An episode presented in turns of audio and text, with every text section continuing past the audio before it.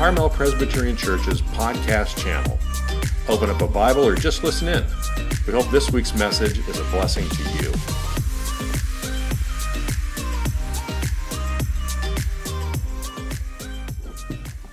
Good morning, everybody. If you are following along in your Bibles, we're going to be hanging out in Genesis chapter eleven and twelve for a while. So if you want to use the Pew Bible in front of you on page eight and nine, we're going to be kind of in there for a little bit. And you might be asking, after you just heard uh, that wonderful scripture being read, you might be saying, well, I thought we were talking about Abraham today. Who's this Abram guy? Well, Abraham had a name change. And here in our text in Genesis eleven and twelve, we know him as Abram, which means father. But later in Genesis seventeen, verse five, his name is changed to Abraham, which means father of many. So he has a name change. Now, when my kids need something, they'll say, Dad. But if they really want me to respond, they'll say, handsome, humble, hardworking Papa. And it works. I'm telling you, it works every time. Katie has trained them well. And the reality is, too, even though it's kind of funny, I want to live into that name. Now, the handsome part's kind of hard for me, but the and the humble part I'm working on, and the hardworking part, I want to live into that for my family. So even though it's kind of funny, I want to become that man that they call me. I want to live into that prophetic utterance, right? And so it's working. Handsome, hardworking Papa. Now, here we have Abram. He, he goes from that name, which means daddy, to Abraham, which means, catch this, big daddy. All right? Literally. Well, the, the Tim translation is Big Daddy. So when someone asks you today, well, what did Pastor Tim talk about at church? You could say, we talked about Big Daddy. All right? So before there was someone named the King of Pop, before there was Stan the Man right here in the Bible, we have the Big Daddy, Abraham. So when God gives a name change, you need to take notice, because names were prophetic in the ancient world. So Abraham, who we know now as Big Daddy, he's a very important person, probably even more important now today than he was those thousands of years ago. And so if you went to any mosque today or a synagogue today or a Christian church today, all of us would lay claim that we're children of Abraham. All of us would say that. And so, in fact, the majority of the world calls Abraham their spiritual father. And so it would be wise for us to take a few minutes today to learn about this person, Abraham, this man. And we need to realize that the redemption for which Abram trusted God came through his descendant, Jesus. And so we're spending the next several weeks looking at Jesus in the Old Testament based on a Tim Keller series that I heard years ago. And so if I say anything insightful, it probably came from Pastor Tim Keller. And so what we see is Jesus in this story. We're looking for Jesus in every story of the Bible. And we find out that Jesus alone can facilitate our adoption into God the Father's family. It only comes through Abraham's lineage, Jesus, making us rightful heirs of the kingdom of God. In fact, Galatians three, verse twenty-nine says this, if you are Christ, then you are Abraham's offspring, heirs according to the promise. So there it is right there, this whole connection of Abraham, Jesus, to us. God gave Abram in our story a word that he would become Abraham, and it happened, it did. So let's take notice when God gives a word. And so my prayer for us this morning is that you would know by the power of the Holy Spirit that God has a word for you today. He wants to speak something to you. One of the greatest pleasures that I have is after a service, someone will come up to me and say, Pastor Tim, I love that insight you made on that one passage. They'll say something, and I didn't say anything close to that, but the Lord just touched them. So you know what the amazing thing is? That God is so imaginatively uh, creative and wonderful that he will take my mess of a message that's based on the Bible, and he will personally speak and apply it to you if you're open to it. So the Holy Spirit wants to help you understand a word that God has specifically for you today. Yes, it's a word for us as a body, but it's a word for you. So I don't, here's the good news. I don't know what you need, but God does. He knows exactly what you need to hear, the exact way you need to be nudged, the exact way you need to be impressed upon in a certain way. It's exact something that you need to remember. God, the Holy Spirit knows. So my prayer is that you would know that God has a word for you today. And hopefully it resembles something of what I'm talking about here, but sometimes the Spirit just works amazingly to speak even beyond what I intended. And that's good news because we have a Holy Spirit who's powerfully present. And so I want to pray for us as we continue to dig into God's word. Holy Spirit, we recognize your presence. Jesus, we recognize your promises in God's word where you proclaim your presence. And so we know we've been worshiping you. You tabernacle amongst those who praise you. We've been doing that. Where two or three are gathered in your name for your purposes, you say your presence is here in a special way. And so we want to trust that Spirit that you are here, that you see us, you know what we need. And so open up our minds and hearts to you this morning. We ask this in your name. Amen.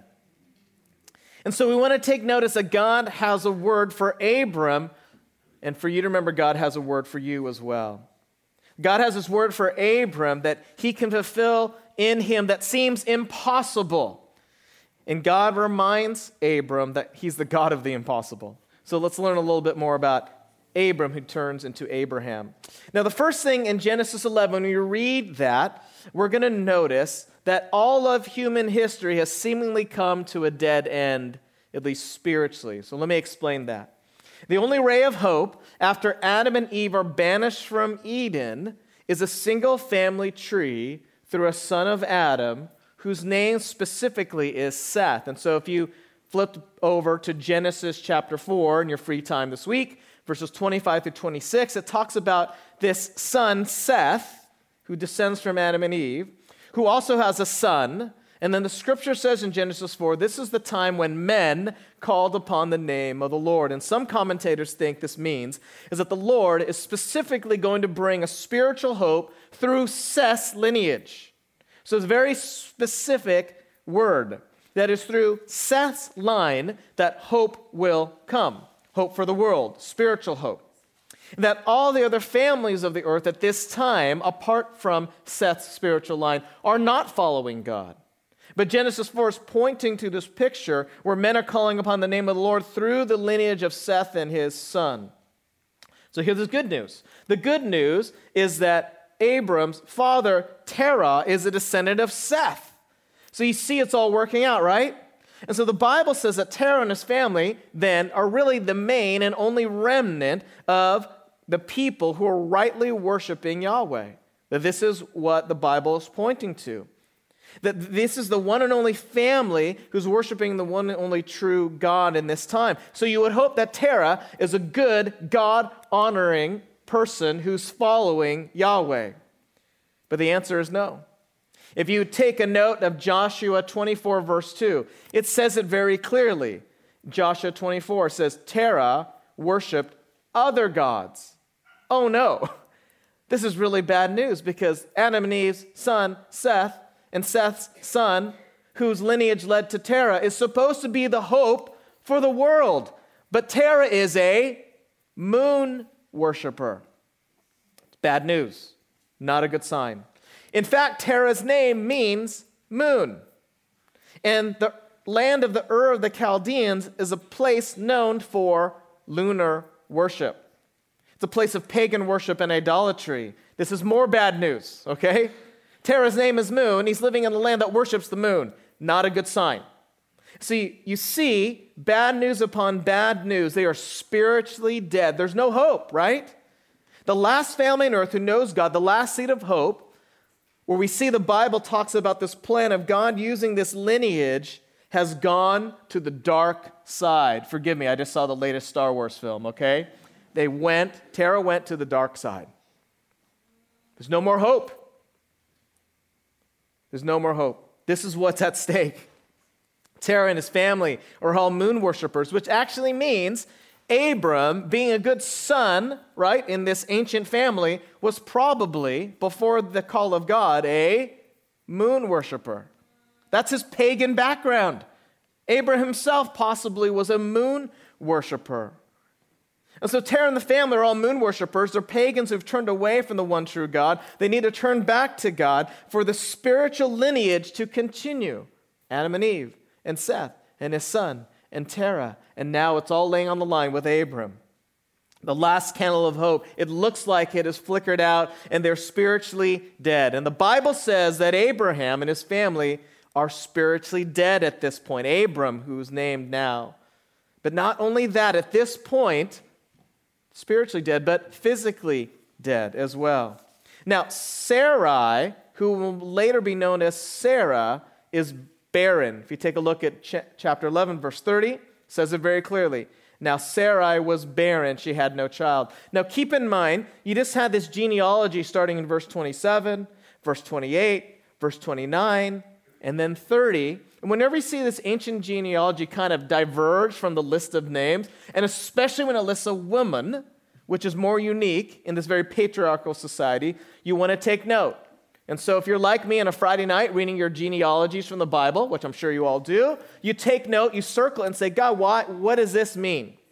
Tell me more about this. And the Bible is making a point that Sarai is barren, that the last hope of the lineage that comes from Adam and Eve's son Seth and the son of Seth and the lineage leading to Terah, the last hope of spiritual life is not only spiritually dead, they're moon worshipers, but they're also physically dead.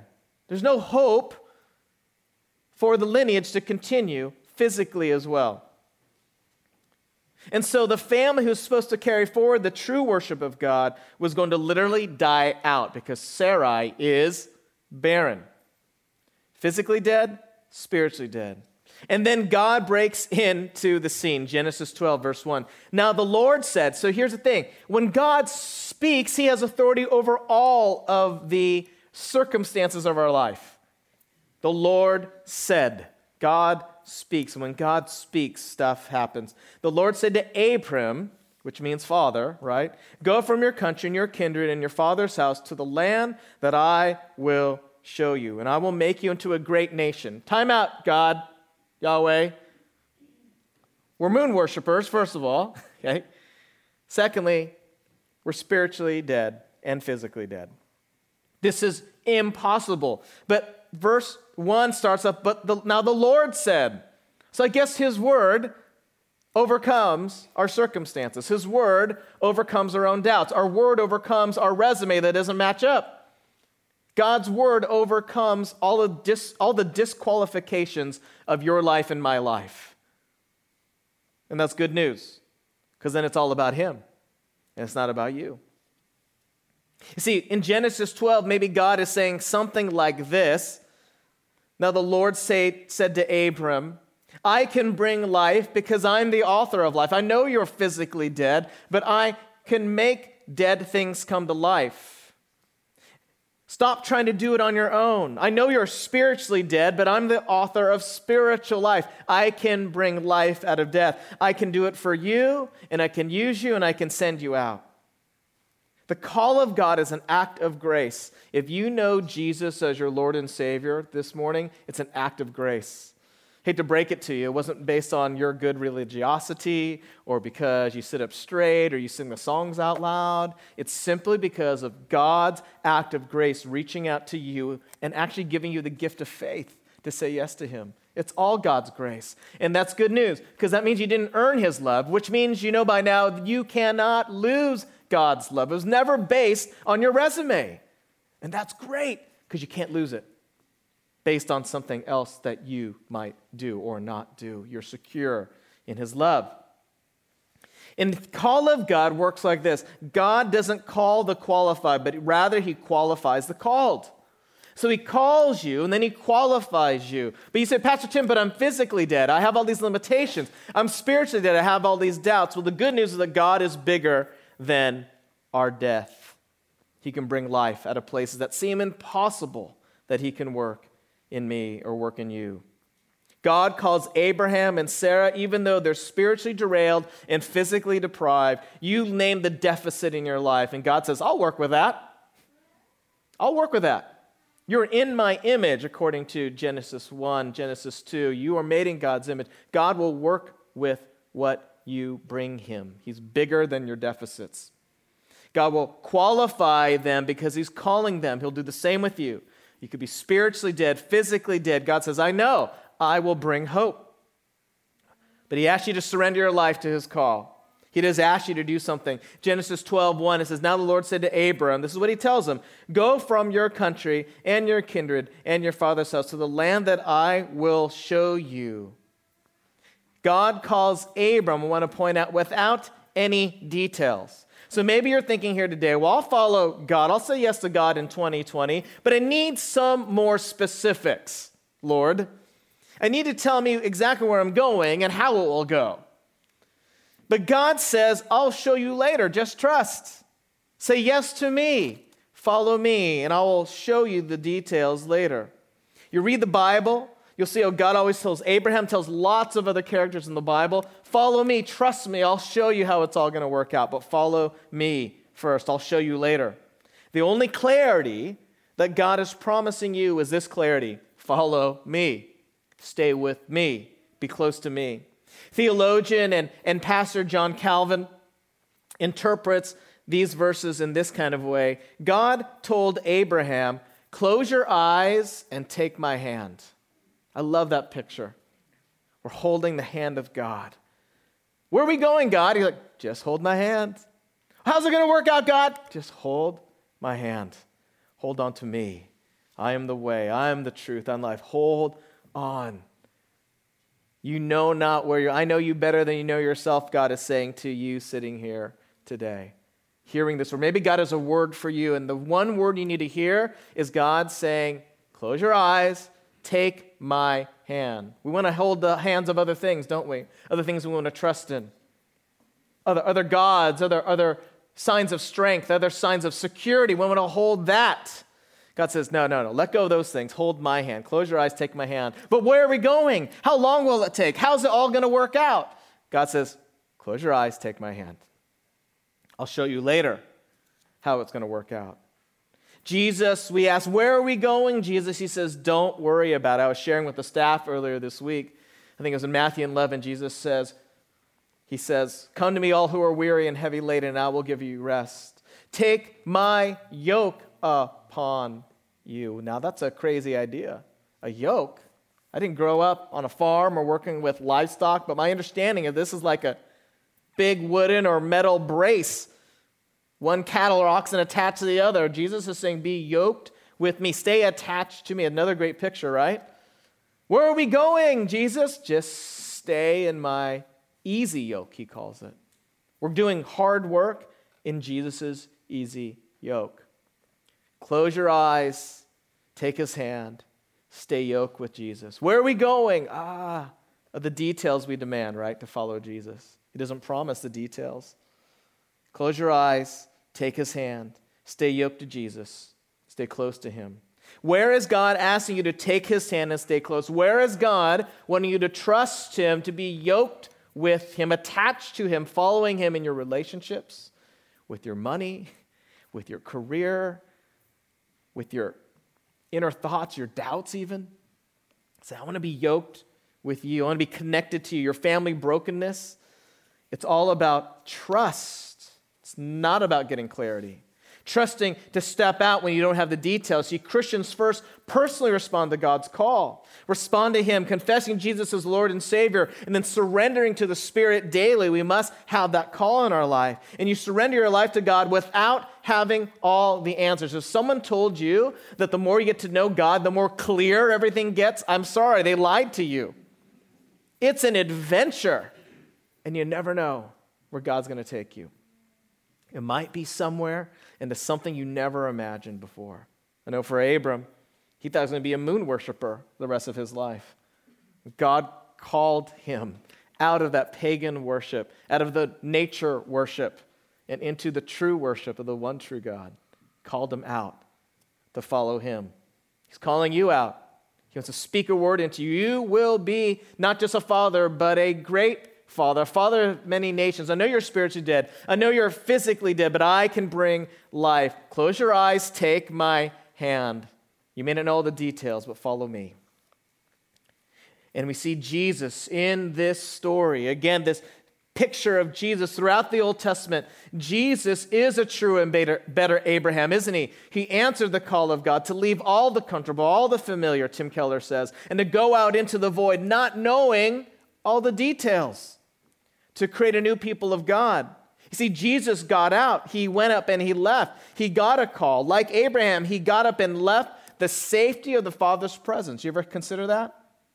Jesus left the safety of the Father's presence, and he came to us.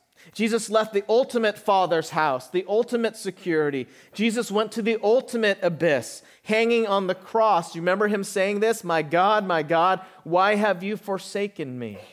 I don't quite understand exactly what happened on the cross, but in some way, theologians believe that somehow Jesus is separated from God for some kind of moment. Because, in fact, Second Corinthians chapter five, verse twenty-one says, not that only Jesus absorbed sin, it says that Jesus became sin. I don't get that. But as Jesus became sin, hanging on the cross for you and for me, making a way for us to be with him, to be with God forever, there's a separation. He left the safety, the comfort of the heavenly house of God. He entered in the deepest abyss for us. So in some ways, Jesus lost his Father for a time so that we could get the Father. And he did this for you.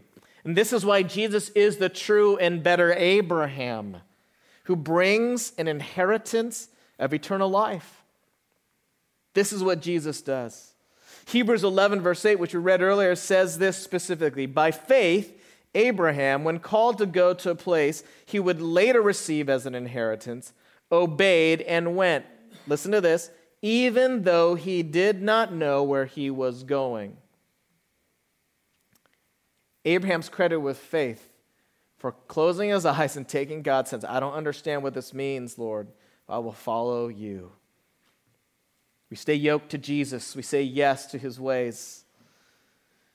He did not know where he was going, but it's credited to him as faith because he went, he got up, and he left.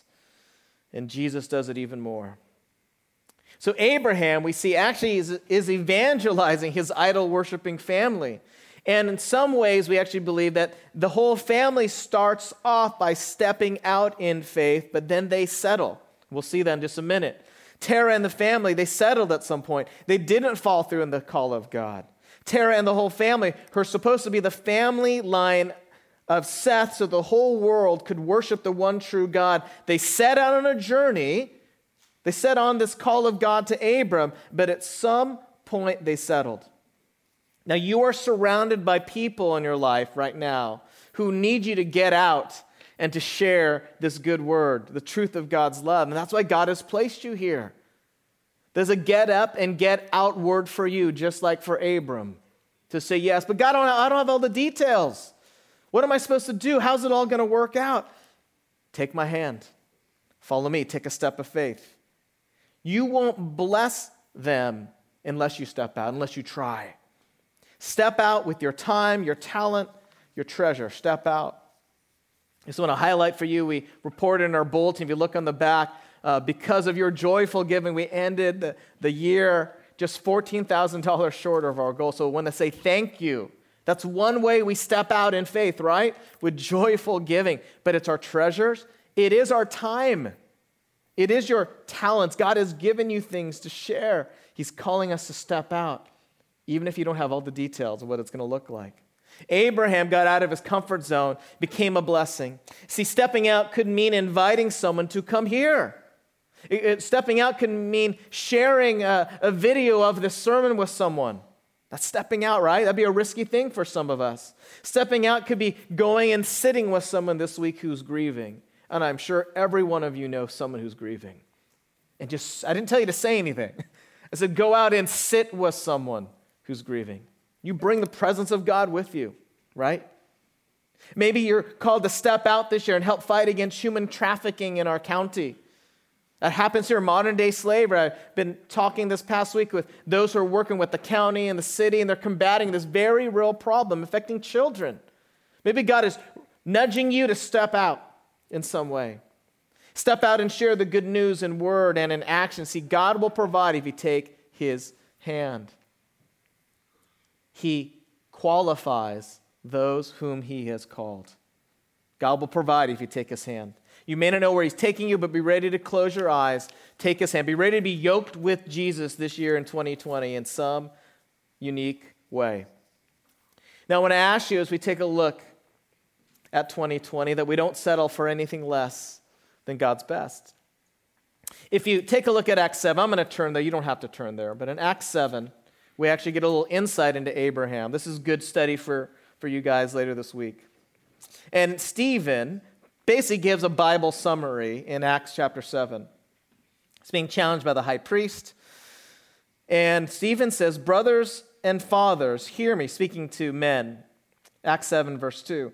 The God of glory appeared to our father Abraham when he was in Mesopotamia, before he lived in Haran, and said to him, go out from your land and from your kindred, and go into the land that I will show you. Then he went out from the land of the Chaldeans and lived in Haran.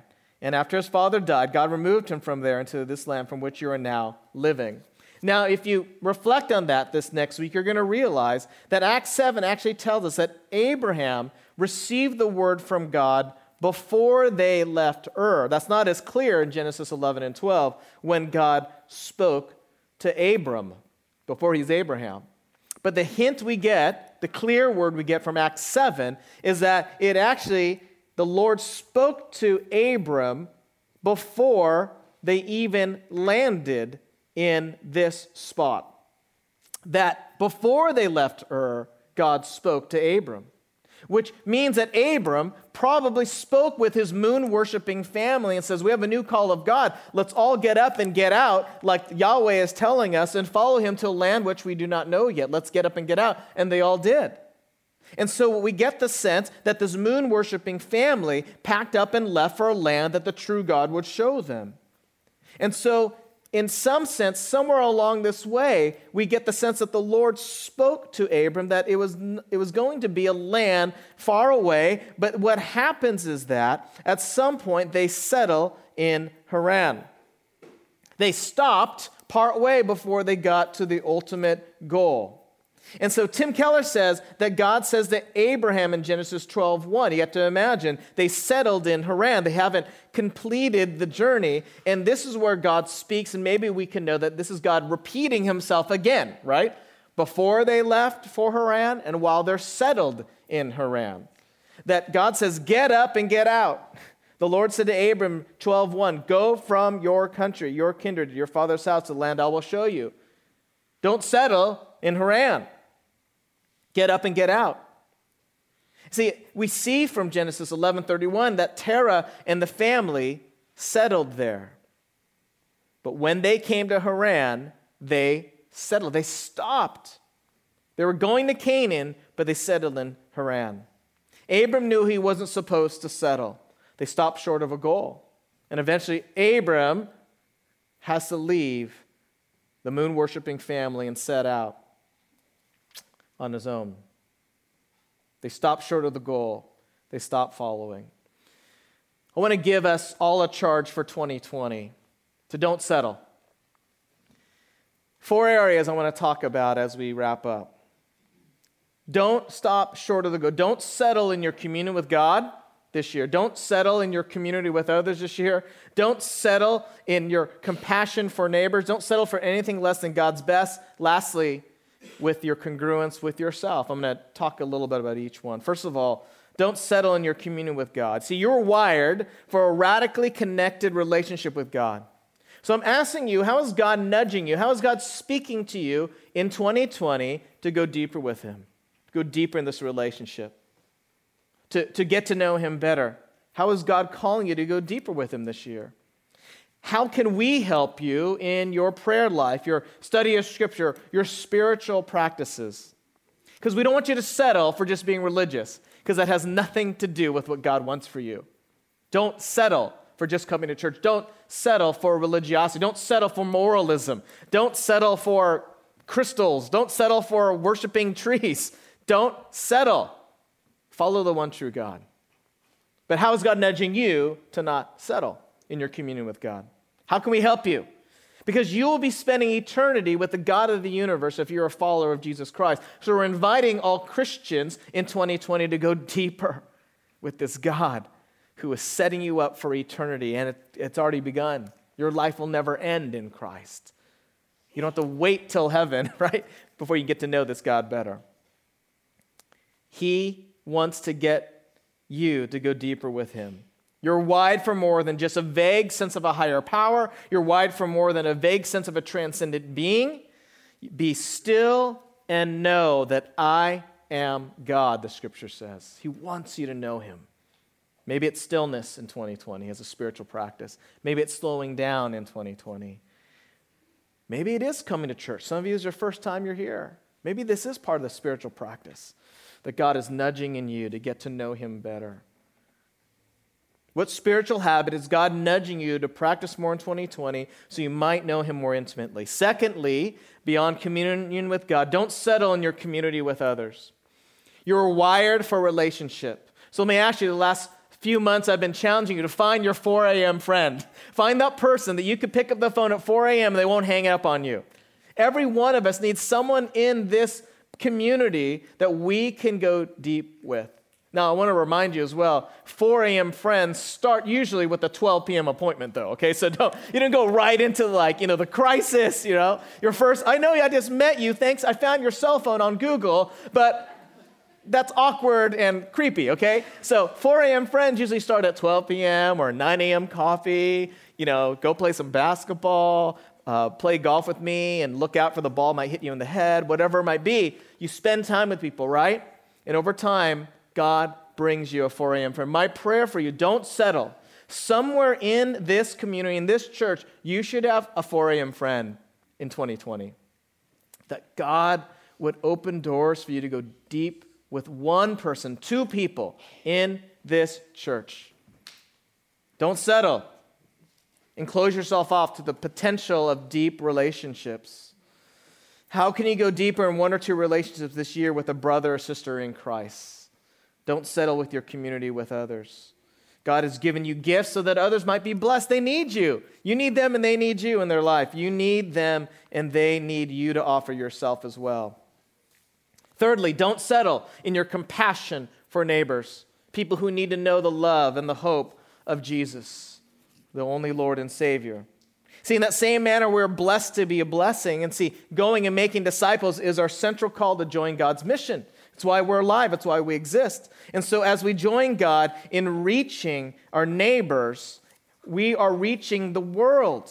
We have global partners like Wycliffe, right? Amazing that your prayers, your resources, your partnership is blessing Wycliffe. And then in our own community, our own backyard, through the Yellow Brick Road, through our deacons, through our supportive young life, through all of our various ministries within inside our church, it is reaching the outside as well. Whether you're in the youth or whether you're a senior or everyone in between, we keep investing, we keep leaning in.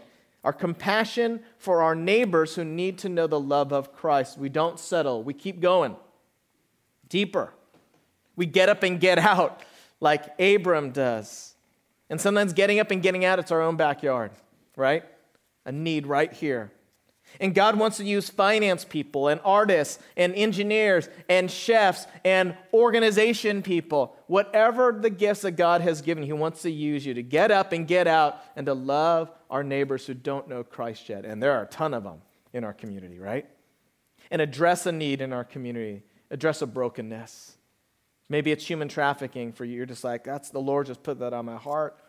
And maybe we'll find a way to do something to bless those who are working in that area to fight against modern-day slavery. Or maybe you have a passion for Bible translation. Or maybe it's to sit with those who are grieving, those in transition from jobs, those looking for jobs, whatever that would be.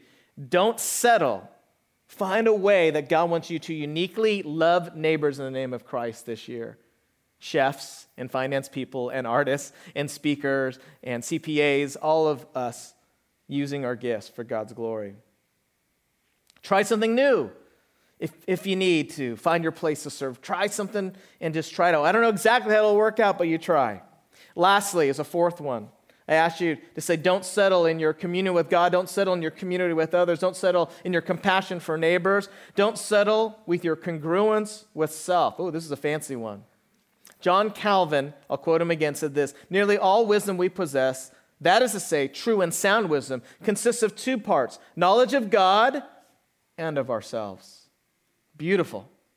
What Calvin is saying is, if you want to worship God, great. You need to know yourself, first of all, that without God and his love, without his initiation, you'd be lost.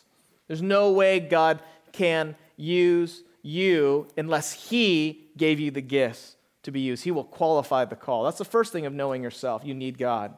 But secondly, to know yourself is to know the image of God in you. He's wired you. He, he's, he's made you for something special. You have spiritual gifts. You have certain motivations that God has implanted in you. So may twenty twenty be a year that you don't settle for incongruence with self.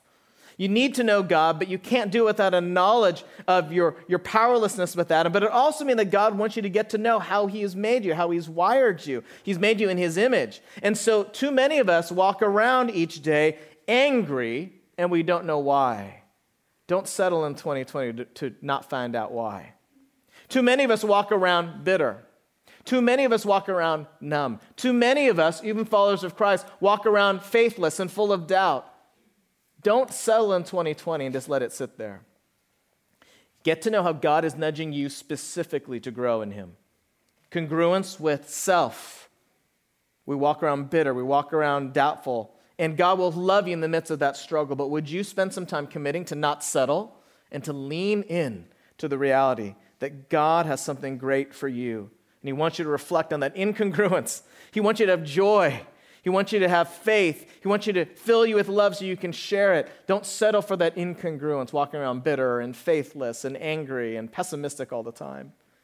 God wants to breathe something in you. How does he want you to grow? Would you ask yourself that question in twenty twenty? It's a risky one. How do you need to grow in twenty twenty? God is asking us to don't settle, to get up and get out, to go deeper with God, deeper with friends in Christ, deeper with neighbors who need to know the Lord, and deeper knowledge of self. Would you pray with me?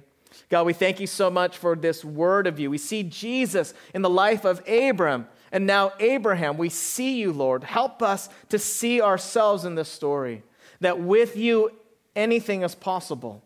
There might be spiritual deadness and even physical deadness. And Lord, you can work miracles in and through us. You will qualify those of us that you call. And so, Lord, we want to be available to you. Show us what it means, Lord, to close our eyes, to take your hand, and to follow you. Show us what it means to be yoked with you, to go deeper with you in relationship, to go deeper in, in relationships with other people here, to love our neighbors, Lord. And Lord, also to know ourselves better. Show us what we need to reveal the true image of you in us. Well, thank you for your patience with us. In your name we pray. Amen.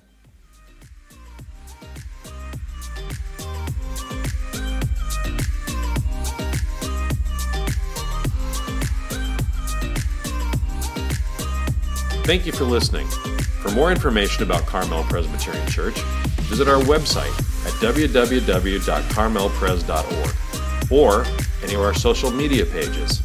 Have a blessed rest of your week.